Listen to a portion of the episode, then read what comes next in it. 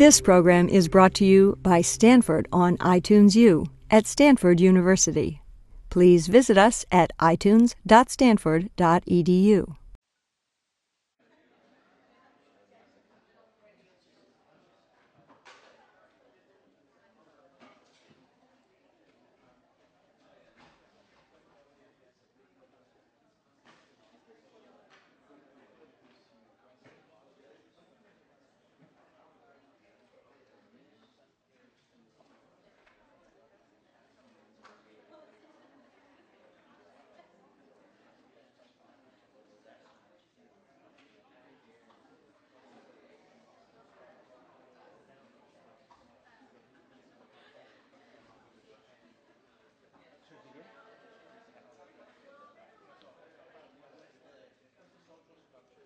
David, would, would this move over here?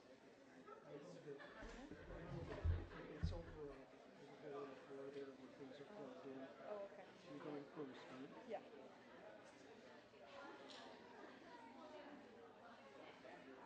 And then there's just an on-off switch in the front. Okay. It takes a couple seconds to power it open.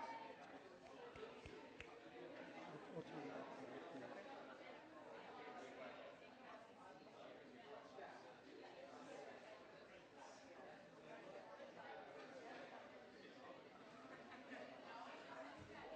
I think we should we should get started. I'd like to uh, I'd like to I'd like to welcome you to the to the uh, second in a series of four four debates about about how the, the, the structure of, of inequality is changing as we move into the into the 21st century.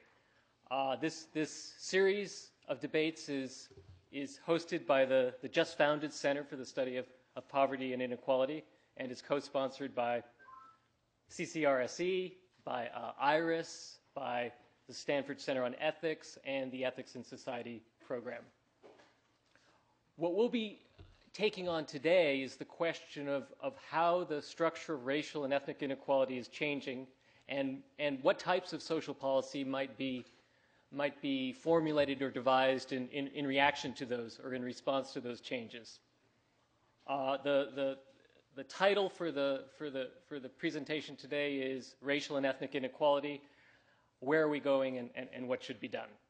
Now, clearly, that's a, pretty big question, uh, but I think sometimes as academics we, get sidetracked on, the little questions, and, this, series is all about forcing us to, take on the real important and profound questions of our, time. So let, me turn to, some introductions. I'm, David Grusky, and I'll be serving as moderator for this, for this discussion, a, a, spectacularly important role. Uh, and as for the discussants, uh, we have uh, first uh, Mary Waters, who's professor of, of sociology at, at, at, Harvard University and uh, recipient of lots and lots of major research grants from, it seems, pretty much every big time foundation in the country. And also a recipient of lots of book awards for all of her many very influential books on, on race and ethnicity. In fact, she's received so many of these awards that, that, that, that I would think it, it really violates all, all sense of, of justice. uh, we also have with us here today uh, Howard Winant, a professor of, of, of sociology at UC Santa Barbara and, and and author of major path-breaking uh, analyses of racial formation, of, of, of the rise of a new world racial order, of race and, and, and globalization. Uh, in fact, these, these, these various works have been so influential that, he's really, that they've really become a fixture in the, in the curricula of, of, of, of uh, contemporary universities, uh, both, both in the United States and, as best, as, as best I can tell, throughout, throughout the world. What are we going to do today? Well, the structure is very simple. We'll lead off with, with Mary Waters, who will give a 25 minute presentation, followed then by, by, by Howard Winant. And then, uh, if the Spirit moves them, they'll, they'll have brief responses to one another, and then we'll open up to, uh, open up to questions from the floor. So we begin with Mary. Welcome.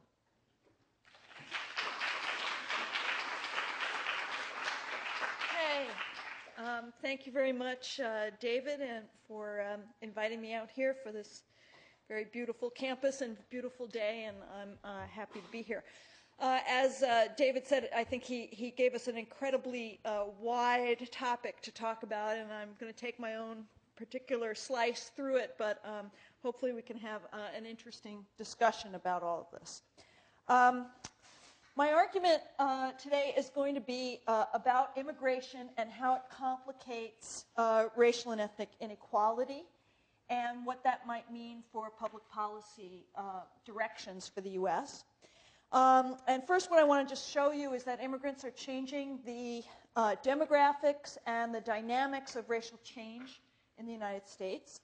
Um, and I'm going to argue, uh, since it's only 25 minutes without a lot of evidence, but I'm going to argue that um, new policies for immigrants should really focus on economic problems of the working poor, not issues associated with multiculturalism. Um, I'm also going to say that programs and institutions which are designed for native minorities are helping immigrants, that immigrants are very much um, uh, uh, uh, using and profiting from, and, and uh, their integration is being helped by programs like affirmative action, institutions that were set up during the civil rights um, uh, uh, movement in the 1960s. But um, that these race based policies, policies are increasingly precarious, partly because of immigrants coming to the United States. Um, I'm also going to uh, argue that the situation of blacks is qualitatively different than other groups in the United States, and that new programs for black Americans should focus on racial justice and not just diversity. Um, so, first, uh, I just wanted to point out that Americans have a very distorted view of racial and ethnic demographics. The General Social Survey asked um, Americans a question of what is the racial and ethnic breakdown of the U.S. Um, and this took out the people who were really wildly unmathematical, so who had percentages that, that, that added up to over 200%. And it just basically were, used the people who were in the ballpark of 100%. So basically, most Americans vastly overestimate the numbers of blacks, um, Hispanics, and Asians and uh, American Indians in the U.S., and underestimate um, the percentage of white. So the actual percentage is about 70% white, uh, equal numbers of blacks and Hispanics, although I think Hispanics have, have overtaken blacks recently, about 4% Asian, and less than 1% American Indian. Okay. Um, I probably don't even have to tell you this if you read a newspaper, but um, immigration is uh, changing America. There are estimated about 35 million immigrants in the United States or about 12% of the population. Uh, 11 million are estimated to be undocumented, which is a steep rise in the 1990s and, and 2000s in the numbers of undocumented immigrants. Although the number of undocumented immigrants is also a mystery to most Americans, 70% of Americans believe that most immigrants are illegal. Um, and uh, the reality is 30% of immigrants are undocumented. Yearly immigration is about 1 million, um, and the estimate is about 200 to 300,000 uh, illegal or undocumented people coming in. The top source countries, I'll just put those up for you in case you're, you're unaware of it, but um, uh, most of the source countries to the U.S. Uh, are from Latin America, um, uh, the Caribbean, um, Asia, and increasingly Africa is, is, becoming a source country to the U.S. Um, and this is just another slice of that, which is what are the, what's the national origin breakdown of the foreign born. And what you can see is that Mexicans are the largest foreign born group in the U.S., um, and then followed by a variety of different countries um, from around the world. Um, Germany uh, is number 10 at 2%, uh, Canada at 2%, but most are, are uh, bringing non white immigrants into the U.S.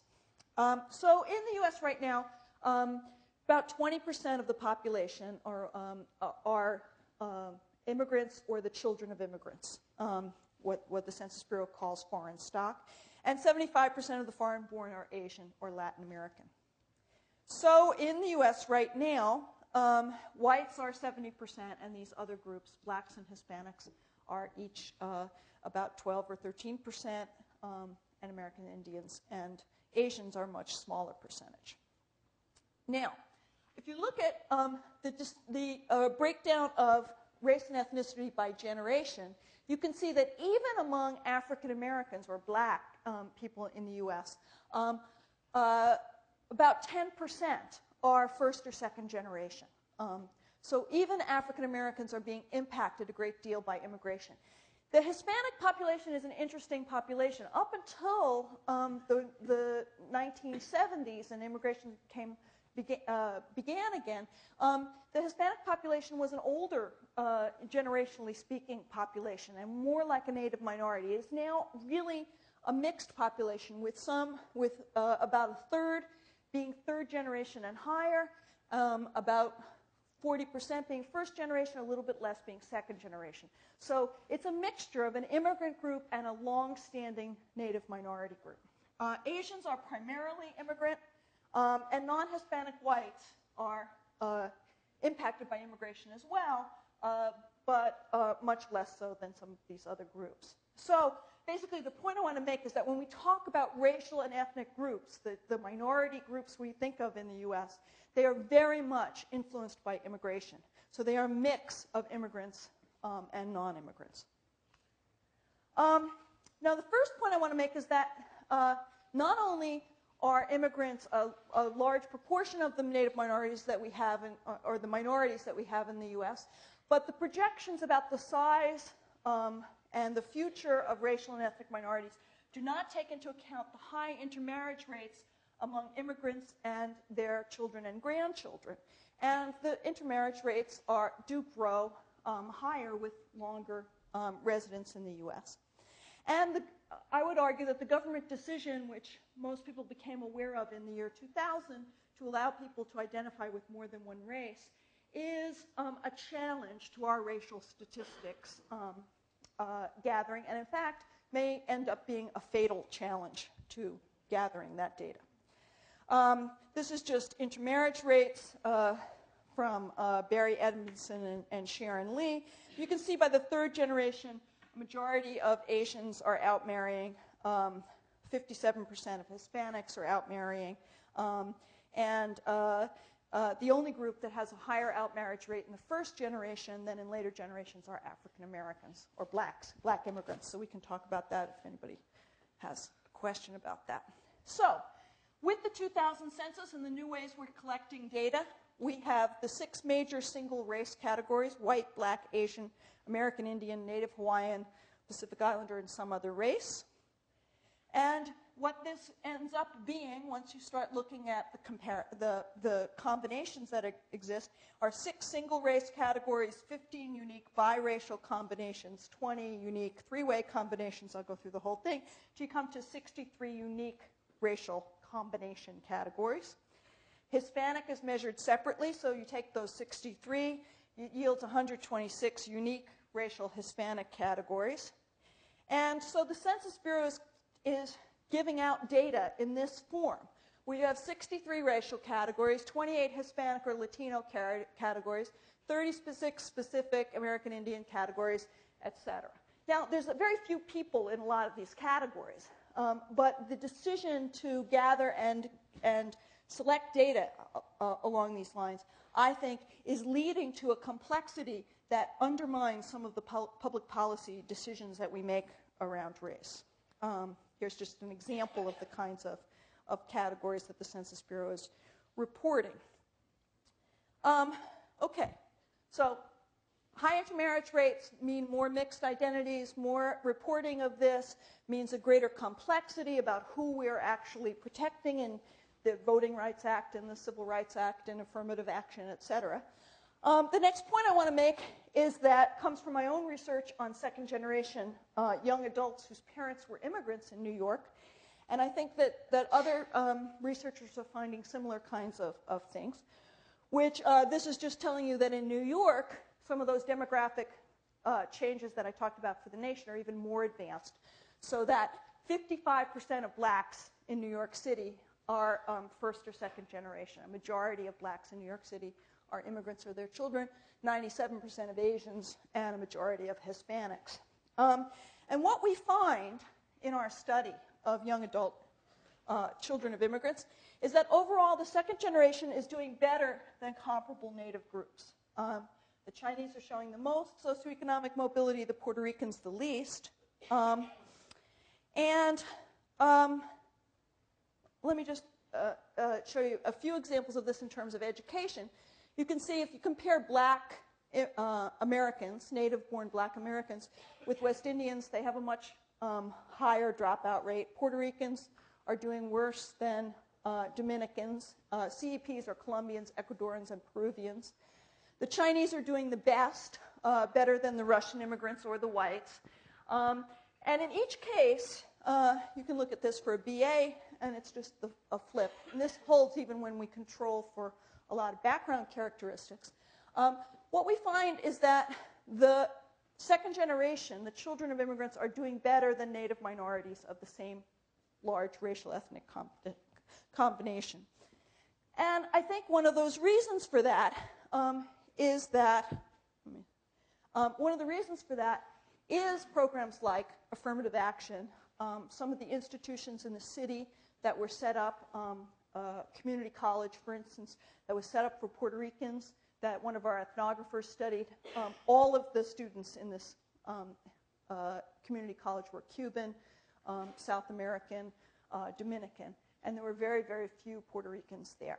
And I think that one of the statistical um, uh, results of immigration and the way we collect racial statistics is that we are missing some of the um, lack of mobility, some of the, the uh, bad outcomes among native minorities, such as American born blacks and Puerto Ricans, because statistically, um, the children of immigrants and immigrants are included in those categories, and they are actually doing better on average than the native minorities. Okay, um, so I want to talk about what these changes mean for future approaches to um, pop, uh, public policies around both immigrants and race and ethnicity. And what I would argue is that um, uh, immigrants are uh, they're very varied in their their um, characteristics, but immigrants are concentrated in low-wage uh, jobs, especially um, Latin American immigrants have very low education, and they are affected by the declines, the rise in inequality that I'm sure you're studying in this course, and the declines in the wages for the poorest workers. So, without economic progress, I would say that is the greatest public policy issue facing immigrants is what is happening to people at the lowest level of the wage distribution. It's an economic issue, I would argue, not a cultural integration issue. Um, in the US, we tend to have an immigration policy which is all about who to let in, whether or not to have amnesty or deportation um, of uh, undocumented, as people read about in the newspaper. Um, and in fact, if we talk about integration of immigrants at all, people tend to focus on language, uh, which is a non issue, basically, because if you look over um, uh, two generations to three generations, the United States is incredibly efficient at um, stamping out any foreign language that dares to enter uh, the US. So that it's a complete non issue to worry about language, but we don't, we don't have much of an immigrant integration policy in the US. What we do worry about is who comes in. Um, and in some ways, that has worked because we have had economic mobility for um, poor workers who come in as immigrants. And they and their children in the past have had a lot of economic mobility, and that has led to cultural integration. We haven't had to worry too much about that. Um, but one question is will rising income inequality and declining fortunes for those at the bottom of the income distribution affect that way in which we integrate immigrants?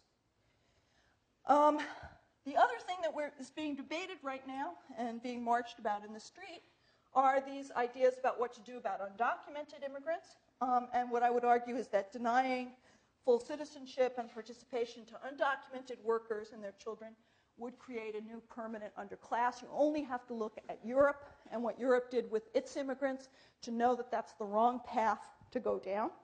Uh, especially the legislation that um, Republican members of Congress keep trying to um, to introduce each year to um, deny birthright citizenship is, I think, one of the most dangerous things these guys are, are uh, proposing. Um, I think that what public policy needs to, to have as its philosophical underpinning in terms of immigrants is equality and universal policies um, aimed at low wage workers, not at immigrants per se, but wages, um, uh, policies around minimum wage, policies around protection for low wage workers um, are the, the policies that I think would be important for long run immigrant integration. Um, the other question is what is happening with new immigrants and native minorities. And I would argue that I think that new immigrants um, are surpassing some elements of native minorities socioeconomically. I think affirmative action is increasingly a policy that ensures diversity in the nation's institutions, which is quite good. Um, and it does that um, increasingly by um, reaching out to immigrants and their children. And uh, I think it's less and less effective for poor native minorities. Um, it's good for middle class native minorities. Um, so Douglas Massey and colleagues have published a book about um, uh, elite colleges, and they find that 41% of black students at 28 selective colleges and universities nationwide are either immigrant or multiracial. Um, so, in, in concluding, what I, would, what I would argue is that racial minorities are not all alike, um, that African Americans experience discrimination and exclusion that is qualitatively different than experienced by other groups, um, and that policies to achieve racial justice for African Americans need to include um, universal policies for the poor and targeted policies specifically for poor blacks, and that uh, for other groups, um, like immigrants, we do not need um, policies that are racially defined. We need um, class based policies. Um, and I think immigration integration policies are a giant distraction, um, and that economic justice is the best integration program we could come up with. Uh, I think we need to recognize that diversity, while it is a good thing and something that um, we would definitely uh, be a worse off society without, is not the same thing as racial justice. Um, and we increasingly have slipped um, uh, from uh, a philosophical underpinning, I think, of racial justice to one of guaranteeing diversity. And I think we need to specifically recognize the specific debt that we owe to African Americans and the specific problems that they face, um, which I think are, are different than other racial groups.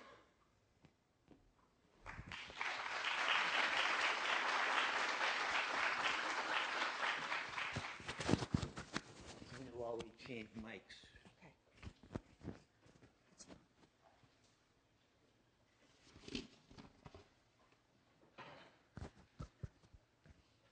I just have to attach this to myself.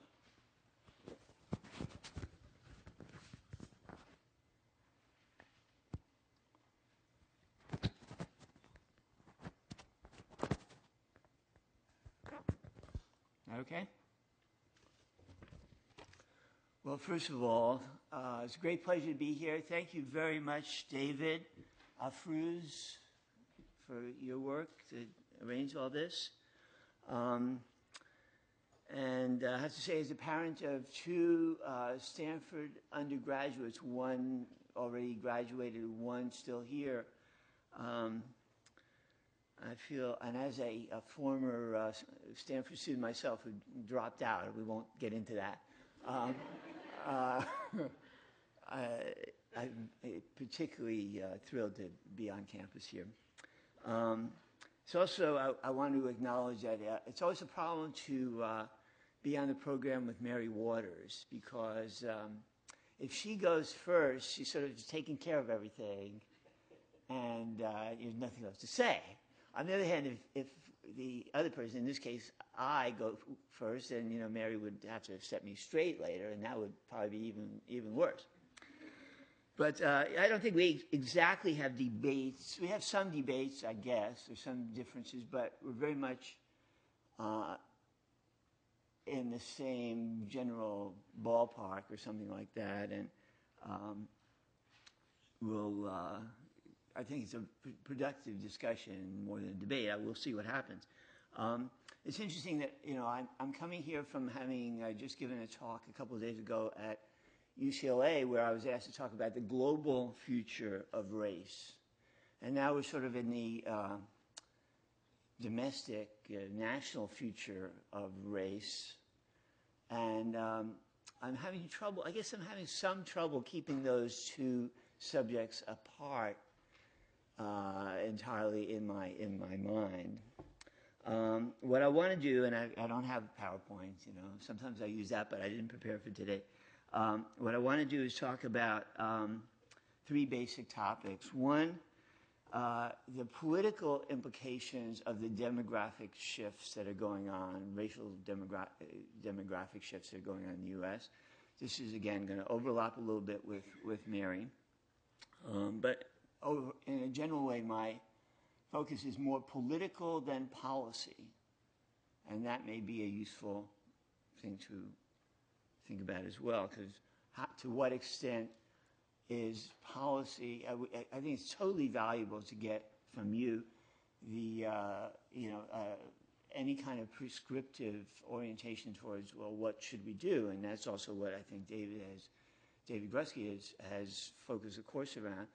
But in some respects, it's, um, while important to think about those things, it's also a little bit utopian or idealistic to think that these enlightened policies are what drives, the, the prospects of such enlightened policies drives uh, the shifts that are going to happen around, around race or almost anything else in this country, since we are talking about a conflict ridden, riven society and therefore, we should think about politics. That is, politics driving those changes, which may, or may overlap or may go in very different directions.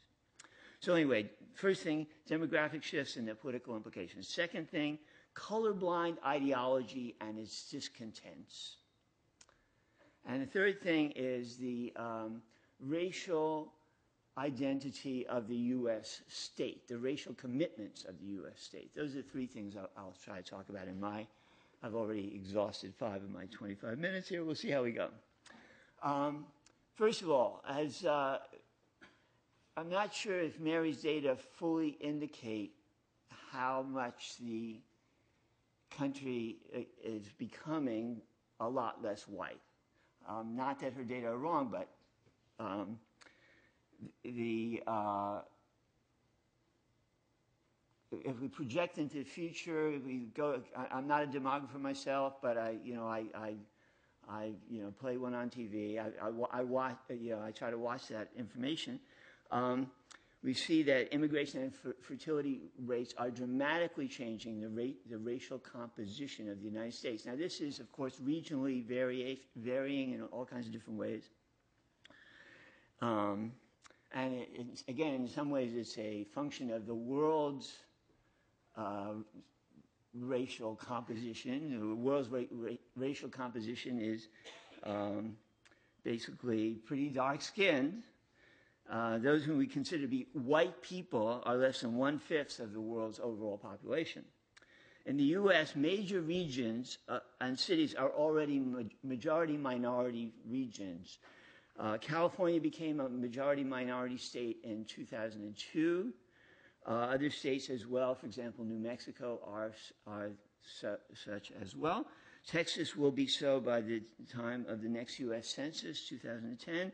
Arizona, New York, um, Nevada, New Jersey, Maryland are projected to become majority minority by around 2025. And the whole country by sometime in the middle of the 21st century. Um, but it, it, it's also important to note that the uh, three uh, most significant cities in the United States, uh, New York, LA, and Chicago, are already ma- majority minority cities. Uh, the political implications of this on every level in the public sphere and also in private life, this, these transformations are, have major political implications. Voting behavior, in particular, is um, significantly divided along racial lines. Right now, the Republicans are the white people's party. There's a long history to this, um, particularly vis-a-vis black-white demarcations. Um, Republicans were the black people's party for a long time. They were the party of Lincoln. Um, the Democrats were the party of Jim Crow and uh, segregation, and the Dixiecrats. Um, but big swings, rapid swings are possible, and these are interesting shifts because they happen uh, not, you know, off of a sort of a one variable, one uh, determinant kind of orientation. For example, um, in the 1930s, black voters moved to the Democrats in enormous numbers, even though the Democrats were still the party of the Solid South and the um, Dixiecrats. Big literature on this. I'm just going to mention a couple of uh, people you might want to look at. Anita Weiss, Farewell to the Party of Lincoln. Ira Katznelson's new book, um, When Affirmative Action Was White. Um, Harvard Sitkoff, not, I don't like as much quite, uh, A New Deal for Blacks. Since, now, continuing this thing about voting behavior and race, since Prop 187 passed in California in 1994, this process has come, this process of differentialized racial voting has come to focus on Latino voting in particularly strong ways. Current wave of Latino protest activity further, opens wedges in the Republican Party that 187 first created about you know, a little more than 10 years ago. Um, again, I'll give you a few quick sites. Robin Jacobson has a forthcoming book, Beyond the Border um, Collective Action, Citizenship, and Color in Prop 187. That's coming out. And also Kent Ono and John Sloop's book, Shifting Borders, Rhetoric, I'm sorry, Rhetoric, Immigration, and California's Proposition 187. We're just beginning to comprehend some of the political implications of um, racially based wedge issues, implications from the left, so to speak. Um, we're used to wedge issues coming from the right, that is, splitting the Democratic Party. It's very interesting to watch. I don't think we have a big literature on it yet, what is going on in the Republican Party as a realization of a burgeoning Latino voting population, largely, although not entirely, obviously, framed or oriented towards the Democrats is. And the counter movement in the Republican Party so far has been about values issues. Surprise, surprise.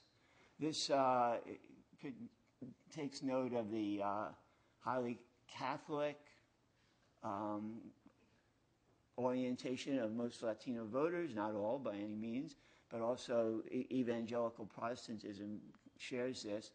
Uh, anti uh, abortion issues, uh, homophobia, et cetera, are major questions that the Republicans may still be able to use to re, uh, re-slice the wedge, let's call it, although so far not so good. Um, the policy implications of these shifts. Now, that's, that's voting behavior a little bit and Mary talked more about policy that I, than I will, but I think in terms of education, welfare state issues, urban, suburban, regional relationships, health care, criminal justice, policing, and military practices, even international relations, these transformations, these demographic shifts have major policy implications as well. I'm only going to, that list goes on and on. I'm only going to talk about a couple things. Uh, let's say education and labor for start. Uh, the student body in the public national public educational system is, is moving towards becoming majority minority. Not yet, probably again in the 2020s sometime from what I read. I don't know, Mary may know more about that. Um, implications for resegregation already well underway, um, for economic mobility, and for generalized racial conflict are huge. Who's going to teach these students? What career prospects will they have? in many ways, if you follow conflict based models of education, of the sociology of education, the key question is always the reproduction of the labor, force, the reproduction of the social division of labor. Obviously, there are, there are competing academic accounts of that, sociological accounts that uh, emphasize functionalist approaches of integration of the labor force. These are ongoing debates. I don't want to just say one side's right, other side's wrong. But um, a situation in which a increasingly, not quite yet, but increasingly majority minority public school system, not yet, taught with students taught by um, largely majority white teachers um, with career prospects in question and mobility a very significant question. How much investment is going to be made? How much um, commitment is the uh, government at all levels making towards the upward mobility of these students again there's more overlap between what mary is saying and what i'm saying than may at first appear Okay, that's education. U.S. workforce is becoming darker. I'm not confident about the demographic data here at all.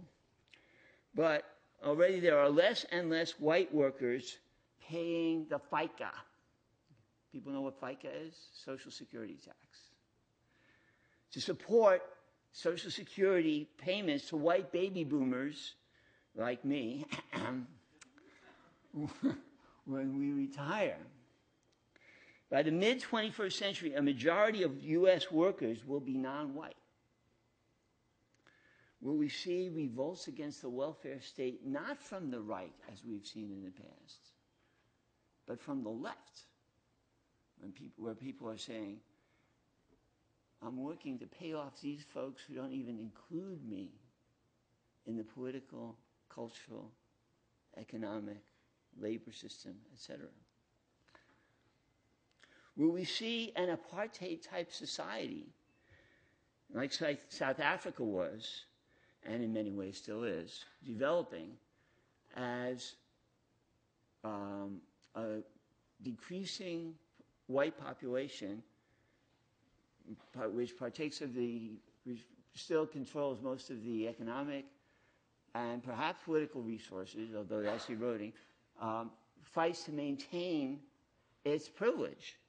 You think of society, think of movies like uh, Blade, Blade Runner or Escape from New York, in which an isolated white elite lives behind, ga- behind uh, gates and hires p- private armies or public armies to guard them from the hungry and enraged dark skinned mobs of the excluded, the marginalized, and the wretched of the earth. Uh, this resembles, I don't want to overstate that either, which I just did, because you know, that isolated white elite will, will not just be an elite by any means. But it resembles in some ways the current French situation. Uh, the ver- various Latin American countries as well, like Brazil or Mexico. Although I don't want to go too far with those uh, comparisons. South Africa is probably a better comparison there, but even there, the de- demography would be very different. That sounds pretty bad, right? Really bad. But there are important counter trends as well. Let me talk about those for a little bit. One counter trend is a whole complex of issues I call color blindness and its discontents. Um, in the post civil rights era, there's been an ambivalent and contradictory t- trend towards racial reform. This is what made the post civil rights era possible. It's what made it post, to the extent that we are in a post civil rights era, that is. Um, what we might call, following Gramsci, racial hegemony. You know, Gramsci said, an Italian Marxist uh, theorist, Antonio Gramsci, said that for those in power to stay there, they have to incorporate their opposition. This is not something you can do symbolically. You have to make real concessions. And it's an open process. Sometimes it works, sometimes it doesn't work. Now, Mary's policy recommendations might constitute the next round of incorporative hegemonic concessions that will be necessary for those who remain in power, for those who are in power to remain in power. Um, if we look at colorblind racial ideology in this light, we can see how up in the air it is as, as a strategy for incorporating opposition. Um, it may absorb a lot of the antagonism that previously existed around race in this country, and it may not. Colorblindness was a pro- provisional attempt to re articulate the demands of a racial opposition, uh, op- oppositional movement in a mag- manageable, um, individualist kind of framework that we have called, we've come to call neoconservatism. Colorblindness started out as our thing, whoever, whoever we are.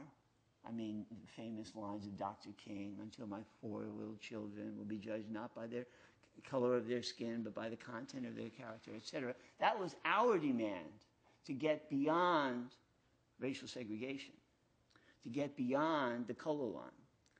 Then um, it was a movement demand. Then it became their thing, a neoconservative thing. Um, but is that the end of it, or can it become our thing again?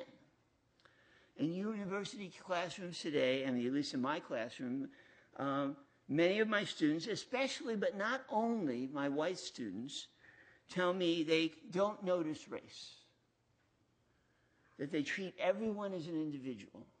A person's just a person to me. You can be black, brown, purple, purple. What purple people all of a sudden? I don't know where all those purple people came from. Um, um, this rejection, their rejection of racism, is no doubt genuine in its adoption of colorblindness or non racialism, but it also tends to ratify the existing inequalities and injustices that descend from the bad old days of segregation. Um, these, their positions reflect the dominant racial ideology of the moment in the United States, of this period in the U.S., neoconservatism.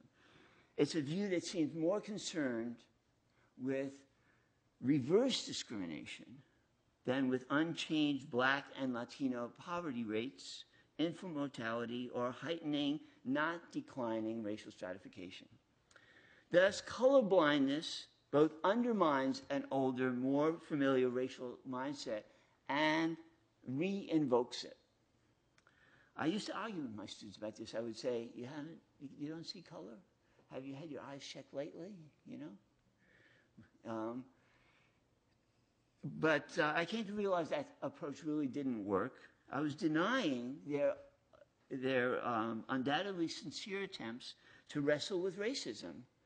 Rather than that, I want to recognize the unresolved, today, at least having learned my lesson, I want to recognize the unresolved dimensions, the tension we all experience, all of us experience, between colorblindness and color consciousness, race consciousness. I've come to see colorblind racial ideology as an attempted anti racism, a flawed approach, an impoverished in some ways approach to race and racism, but not one we should dismiss.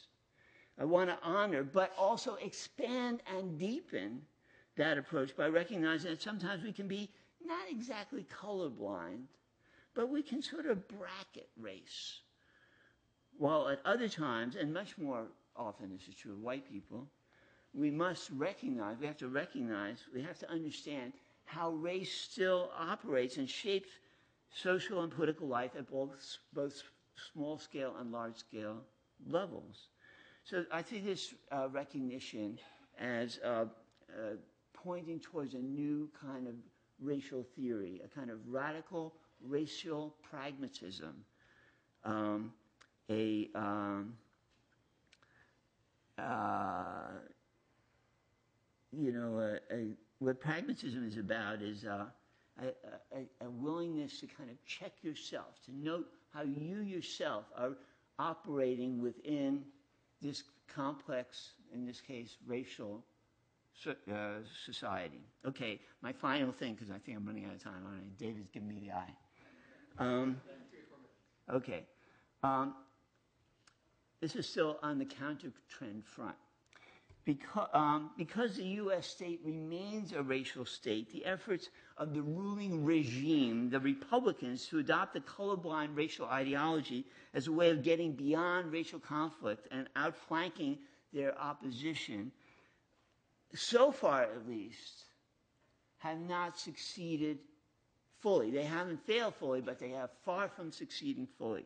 Opposition, which calls for redistribution, as Mary has talked about, renewed commitments to egalitarian, egalitarianism in the welfare state, and revived anti racist efforts like affirmative action and even reparations, still has a certain amount of traction. A lot of the anti uh, Sensenbrenner demonstrations we see, we've seen now, uh, that is to say, that this recent uh, immigrants' rights mobilization has been fairly explicitly racial, I would say.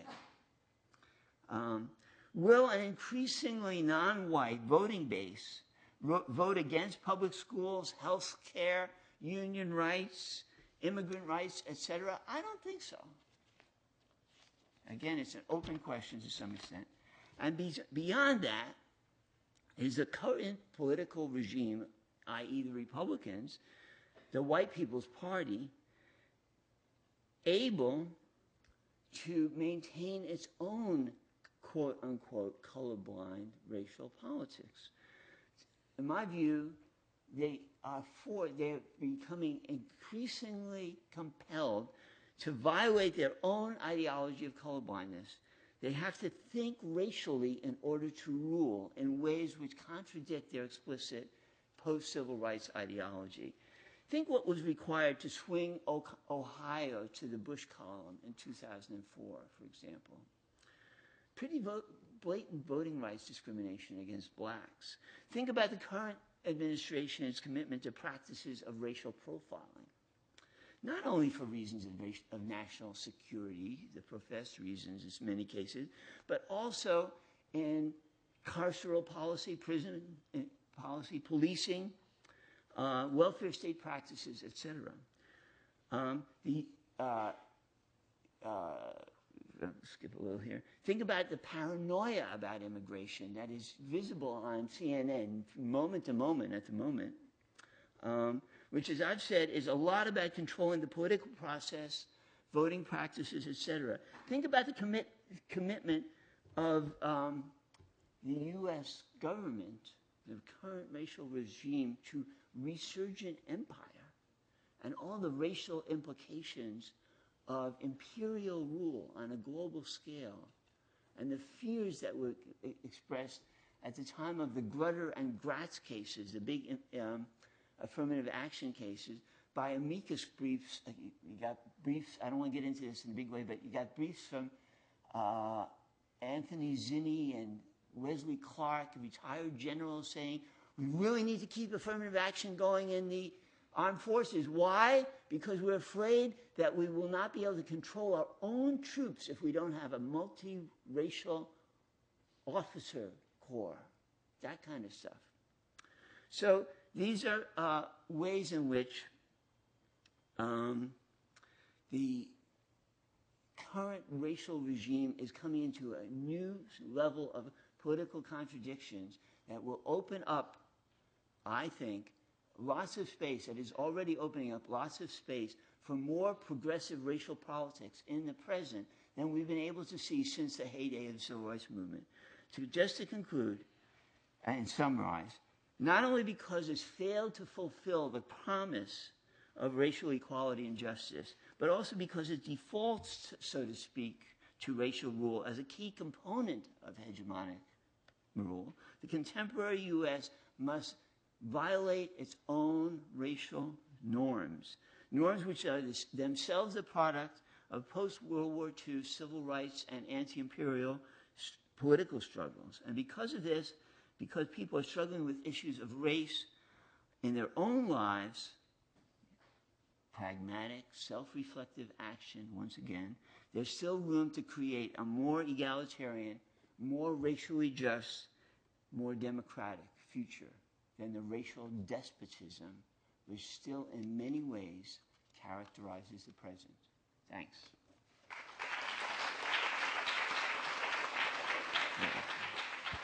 I gotta lose this thing. Okay, I just have um, one brief uh, comment to, to go back and forth. Um, how do we how, how do we do this? well, maybe we just can Should talk we into just this. go back? We can go back and forth Back? and talk into this. Okay. All right, that works. Do I um, stay up here? Okay. Um, I, I think one, I, I agree with a lot of the, of the points that, that you were making, Howie, and I, I think that um, in some ways we're just really uh, looking at this from, from different directions. But I, I, I won- wonder if we might disagree about, about something, which is that when you were talking about um, sort of a majority minority and whites versus kind of all these other um, races, um, I think I don't see that any anymore in that same way. What I think is that there is a color line and it is being reformed, and there is all kinds of struggle around that formation of that racial line. But what I would say is that it is around um, who is black, who is included, who is, uh, and, and it's, it's an interaction of race and class. Um, but I think that a lot of new immigrants and a lot of, of longer um, uh, um, uh, resident uh, Hispanics and um, Asians and American Indians would fall on the included side, so that the idea of saying whites are like this and the rest of the racial groups are like this, and that that is the cleavage in our society, I think it's not like that anymore.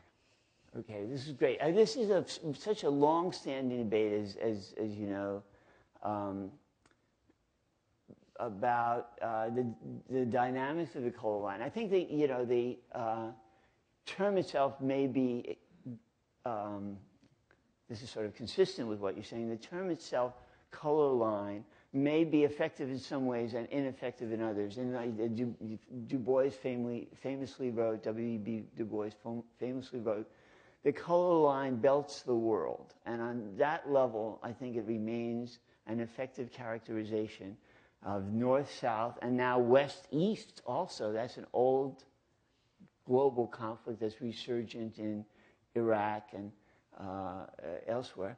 Um, but domestically, they, it, I think it's a more open question. It's really open. That's what I would argue in response. Not quite in refutation to what you're saying, in challenge to what you're saying, but with a certain amount of uncertainty about it. In sociological literature today, there's sort of two big positions. One position is, is uh, kind of arguing that um, the other others, that is, the non white, non blacks, the Asians, the Latinos in particular, to some extent Native Americans too, are the sort of new um, European immigrants, you know, the new Italians, so to speak, who were racialized for a long time, but maybe now, finally, et cetera, et cetera, are jumping ahead of black people and so on. And there's also significantly um, a significant debate in the black community about how to deal with the unbelievably uh, strong and somewhat uh, surprising immigrants' rights movement that has, you know, just burst on the scene. Uh, so that in LA, for example, there have been anti black anti-immigrant rallies organized out of church groups, basically with ties to the Republican Party, but but resonating to some extent with black folk who, you know, say it's always somebody else, jump in the queue on us, et cetera. Uh, on the other hand, Jesse Jackson or other leaders, many other black leaders, are trying to argue for a, uh, you, you, know, a black-brown uni- united front. And black-brown conflict is a big theme in itself. Um, so, uh, you know, in response, I would tend to say that it's open. It's an open question. I mean, there's a lot, there's mobility, necessary mobility, that is for social stability, ne- it's necessary that people of color, at least people of uh, the upper strata, you know, middle class black people, let's say, as much as middle class Latinos and others, have access to power, have access to mobility, and that kind of thing. The biggest worry for a long time in the literature and in U.S. racial policy has been the alienation of the black middle class. What happens then? E. Franklin Frazier wrote about this in the 1950s. But um, uh, you know, if it's true that that uh, Latinos are, et al. are going to um, um, become the new, you know, European ethnics or something like that, then it's definitely also the case that racism is going to take a very different form in the United States than it has thus far. Why don't we turn now to, uh, to uh, just questions from the floor? Uh, I guess I'll, I'll take them, but make it clear when, when you pose the questions to whom you're, you're addressing them, either, either one or, or both of the, of the speakers. Yeah, I, I um, find your argument uh, not at all persuasive of uh, apartheid America. In the 19th century, we had Italians, we had Jews, we had Irish, we had Chinese coming into this country. They were regarded as non-white. Non-white. They were treated as non-white. And somehow there are processes in the society by which they've been converted to whites, which I don't think you take into account at all. So now we even have a literature that talks about how Jews became white, how Italians became white, how mm-hmm. Irish became white. What about those processes? What about those Chinese that you? Hmm? What about the Chinese? Did they become white? I haven't seen an art, I, I've seen these books, I haven't seen that, but I mm-hmm. wouldn't be surprised. Well, there is that book called By the way, I'll come back to those. Chinese are different. There's, a, there's another issue going on there. The Asians generally, not the Asians. But what are the processes? Have you given any thought to how it is that these groups which were defined as non-white suddenly became white? Mary on, on the backs of African Americans is, I think, the shorthand version of it. There's a lot of other processes that happened. There was helped, and I think one of the points I was trying to make is that the the socioeconomic um, uh, mobility of the 20th century played a huge role in that. And if you had if you had the kind of uh, prospects for unskilled, uneducated people for Italian Americans that we have right now when they came. Um, uh, you might have had a very different kind of, of outcome in terms of, of that racialization process. Um, but but I, I do think that, uh, and this is why I was making an argument that, that really African Americans are a very different case than the other groups we talk about as minority, is that for the other groups, African Americans are a way to um, uh, show someone else being excluded and so that they can be included. Okay, I don't want to spend it, but uh, lots of people have their hands up. Um, traditionally, I mean, in the certainly in the 20th century, the color line basically ran around Europe, um, and it, it was Europe and everybody else. It, you know, the, the, these are fundamentally, I think, political matters that, that are open in ways that we don't recognize how open they are in lots and lots of ways. I mean, the U.S. is always racialized internally its external conflicts. What happens when the great, the new Cold War emerges as U.S. v. China? At that point, a, a certain kind of stigma against the Chinese is going to re, uh, may, I shouldn't say is going to, may reappear in the way that it has uh, it appeared now as Islamophobia and previ- previously was anti-Japanese, et cetera, et cetera. These are all open, much more open questions than uh, we recognize. And, uh, you know, I think it's, it, it's, the other key thing to recognize is where is the low-paid labor going to come from? So as the extent that that labor is low-paid labor, and has to be kept that way for corporate survival and so on and so forth, and profit margins, forgive my you know, crude Marxism, then uh, that, that will also generate tremendous racialization pressures for non-white, non-black people. I have a comment and a question that's for Mary. Um, my comment is that, Mary, I, I agree with your observation about the exceptional status of African Americans. I, I completely agree with that. But I'd be remiss if I also didn't mention that American Indians have a special legal and political status that puts them on a very, very different footing uh, than other ethnic minorities, including African Americans. And that in parts of the country, particularly the northern plains and parts of the southwest, being an American Indian has the same sort of stigma that being black in Mississippi uh, has today.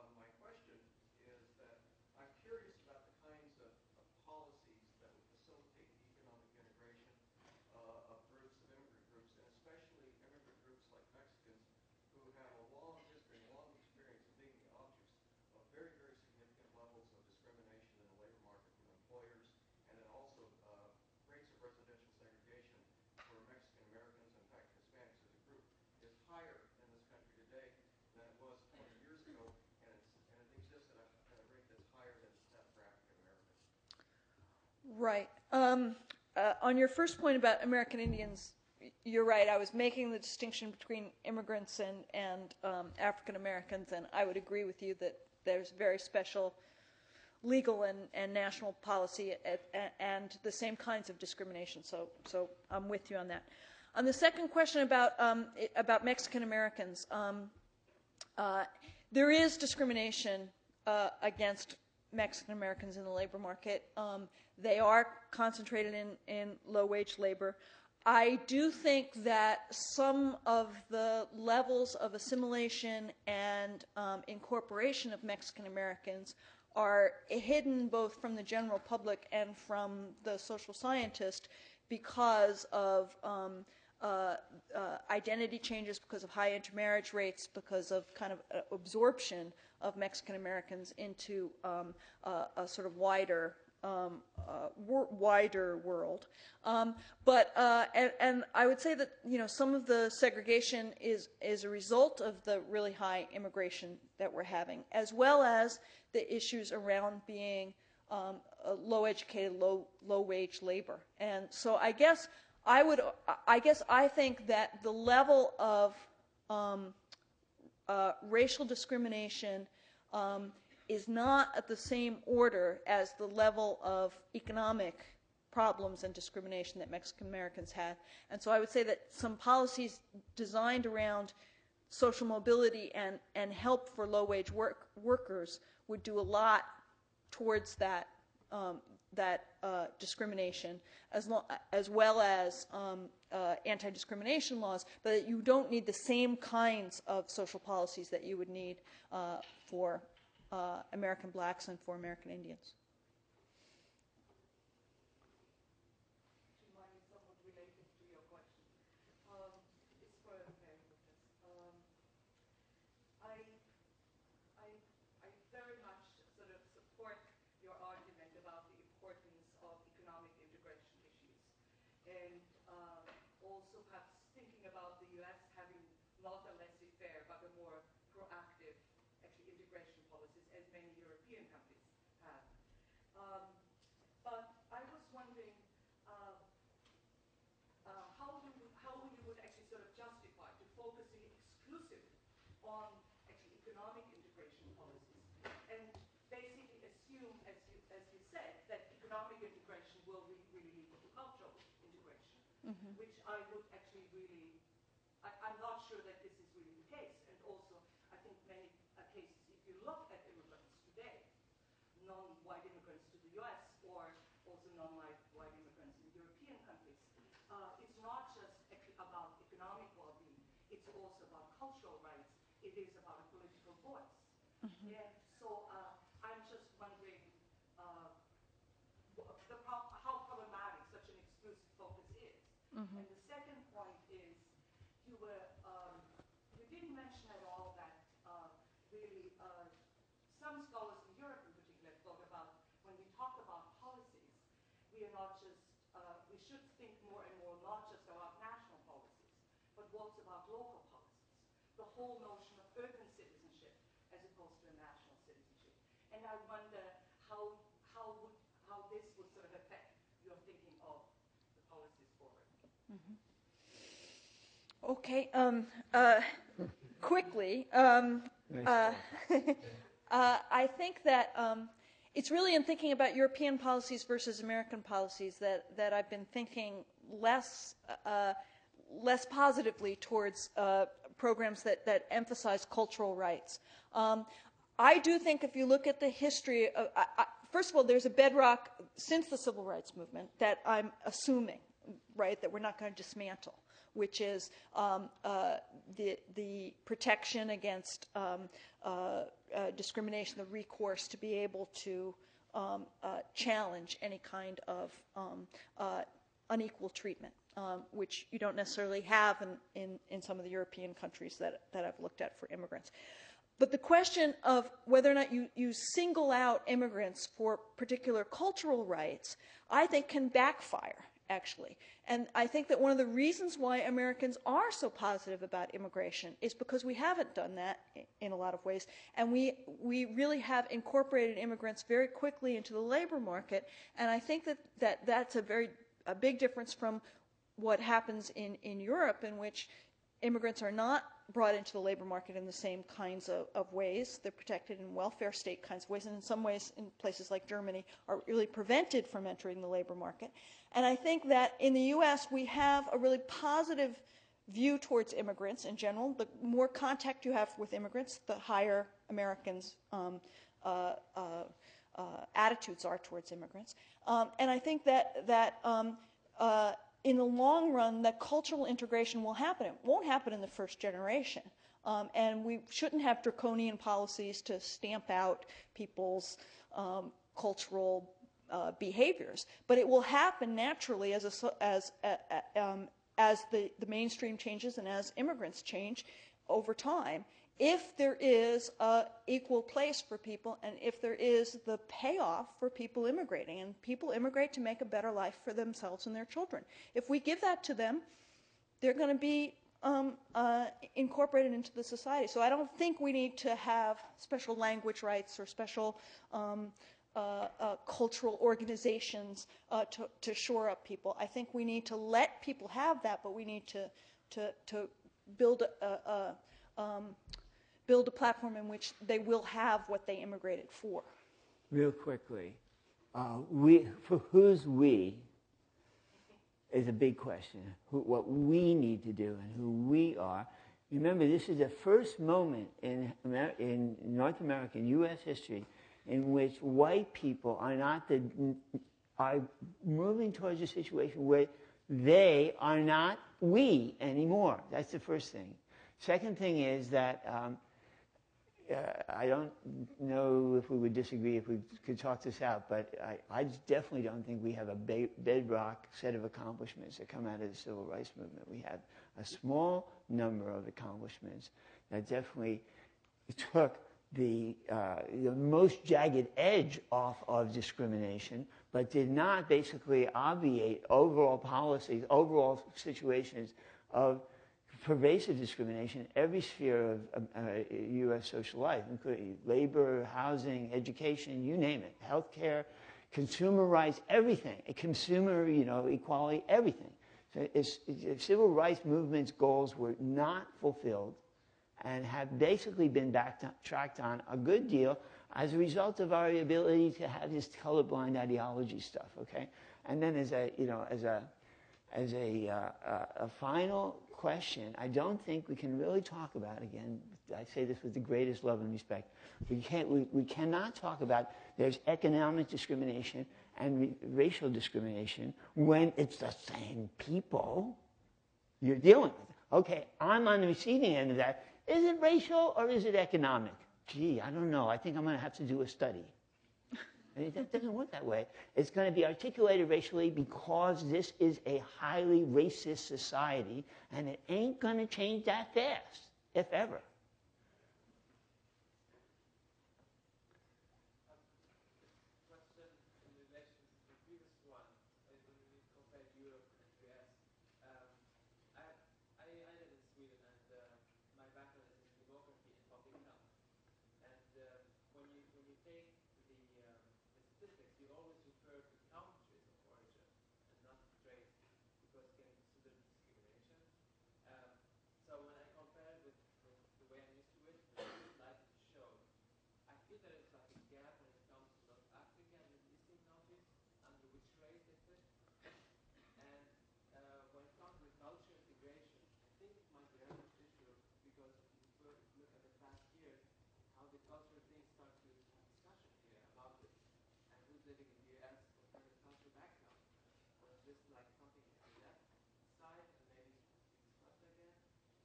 Well, uh, Howie and I might disagree, but the Census Bureau has decreed that people from the Middle East are white, and so they're in all the statistics for white.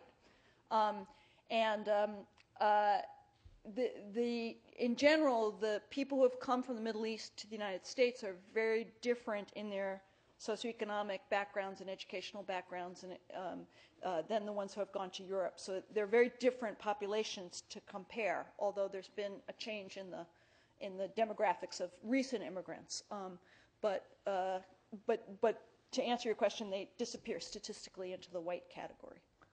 Just very quickly, radical pragmatism. Who the census says is a race may have lots and lots of important consequences, but it does not determine who is a race. I mean, this is Latinos aren't a race. I'm sorry. Of course, there's lots of black Latinos and white Latinos and blonde and so on, but it's a, a social construct, and therefore the recognition that comes from the lived experience it, it is determining, not what the Census Bureau said. Same thing with uh, you know Islamophobia. I have graduate students now working on Islamophobia. The data that they're coming up with, the ethnographic data that they're coming up with, is amazing. How much hostility there is, how much antagonism there is in the United States today, and of course not just the United States, to people. We don't even know what to call them. Shall we call them Middle Eastern Americans? What does that do for you know Persians and so on and so forth, or South Asians? But uh, a new, it's, it's, really questionable whether there's a new pan-ethnic category, a new, that is to say, a new racial category, category getting formed. Call it Middle Eastern Americans for right now. Um, this is, kind of goes back to what this gentleman was saying before. Um, you can, sure, racial categories get destroyed. The Jews aren't a race, the Irish aren't a race, but new categories get created, too. That's what racial formation is about. We have time for one last very quick question. Two questions. Okay, two. Well, I, uh, I'm from Holland, and, and what I'm surprised to hear is nothing about 9/11. In, in, in Holland, we, in, let's say in the, in the discourse on racism, uh, very much has changed. Some 10 years ago, I think a lot of the discourse of white people was on black people and how they should be integrated and, uh, and that we should fight racism and all that. Now, you don't hear anybody anymore about black people. The only thing you hear is about Muslims. And somehow that doesn't seem to play a role in your analysis. So apparently, in, in the United States, this has not changed, 9-11 has not changed race, race relations. Um, I guess that's not me too. Well, uh, you know, the last thing I said, but also if you, you should have come to my global talk. because, yeah, I mean, without question, um, we can't think about any of these phenomena. We could never really think about race in the United States effectively without thinking about race as a global phenomenon. The slave trade, et cetera, too, was not a, some kind of domestic thing. It was a, you know, a hemispheric Atlantic basin thing, et cetera, et cetera. Going back to what, wherever we want. Or indigenous, indigenous issues, Native American issues, that's not a, a U.S. thing. Uh, but uh, when we look at the world today and we see it's kind of a global triage in place from the people on top, from the, from the ruling regime in Washington mainly. And it basically ignores, it basically writes off Africa. Africa doesn't count. It's too poor. We can dominate it. Don't worry about it. Let them fight each other. It, uh, it's ignoring the, U, the Latin America, which, you know, of course, they're freaked out about the Revolucion Bolivariana and so on and so forth. But we don't have time. That's our sphere of influence. We'll deal with them later. Um, what, what's going on is the, uh, the military struggle with insurgent Islam and the economic struggle with the East. So that's the global r- racial picture. All four of those categories really count, and they count domestically. Some in big ways already, like Islamophobia I'm talking about, but some in you know, portentous ways, possibly towards the future. That's how we have to think about race today, globally and locally.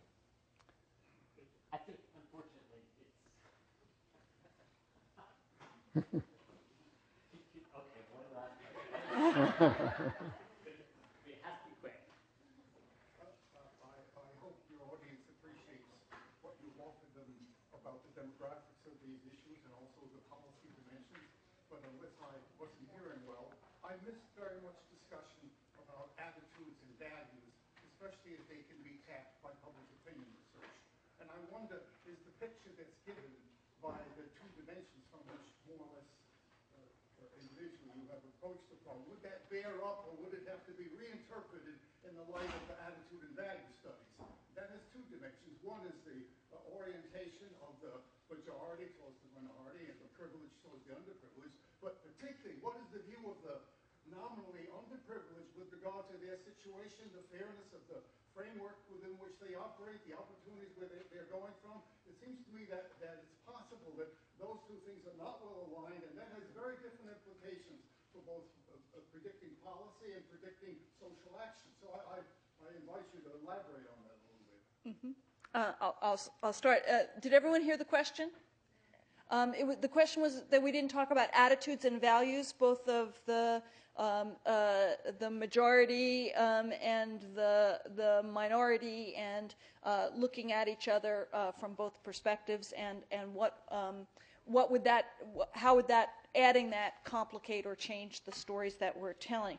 And I actually think the attitudinal um, and value data would um, would support some of the arguments that I'm making about uh, first of all, openness of whites uh, uh, towards Asians and Latinos um, uh, in ways that they are not open towards African Americans. Um, so that in term, and if you look at sort of uh, questions about who who you would um, uh, be willing to live with, send your kids to school with, et cetera, there's just a very sharp difference between the expressed attitudes in, in surveys of whites towards um, uh, blacks as opposed to other groups. There's just much more negative. Um, you know, all of them have changed over the last few decades in a positive way, but um, uh, and if you look at uh, how the group, uh, the minority groups themselves look at each other, that's a really interesting question. Larry Bobo has looked at, at this in, in the multi-city survey, and um, uh, one of the things about becoming an American is that you learn American racial um, uh, uh, racism, and you learn American racial hierarchy extremely quickly. Um, and so what, what you find is that immigrants coming in begin to um, uh, uh, adopt American racial um, attitudes as well.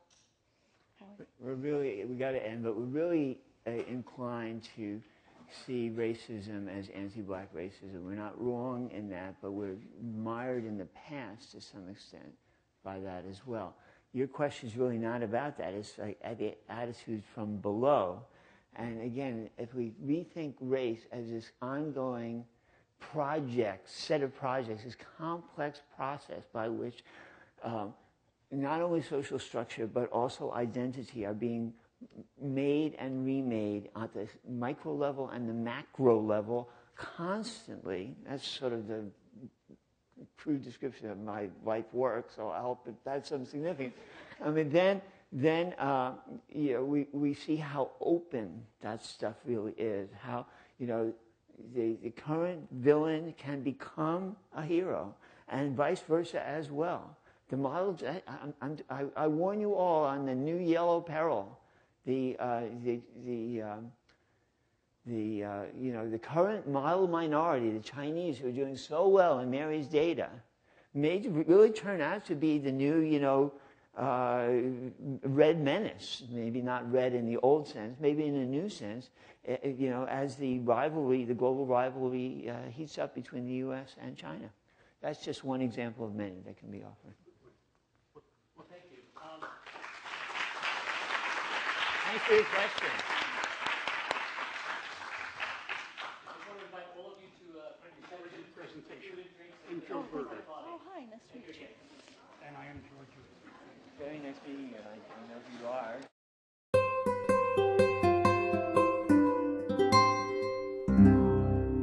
The preceding program was brought to you by Stanford on iTunes U and is copyrighted by the Board of Trustees of the Leland Stanford Junior University. Please visit us at itunes.stanford.edu.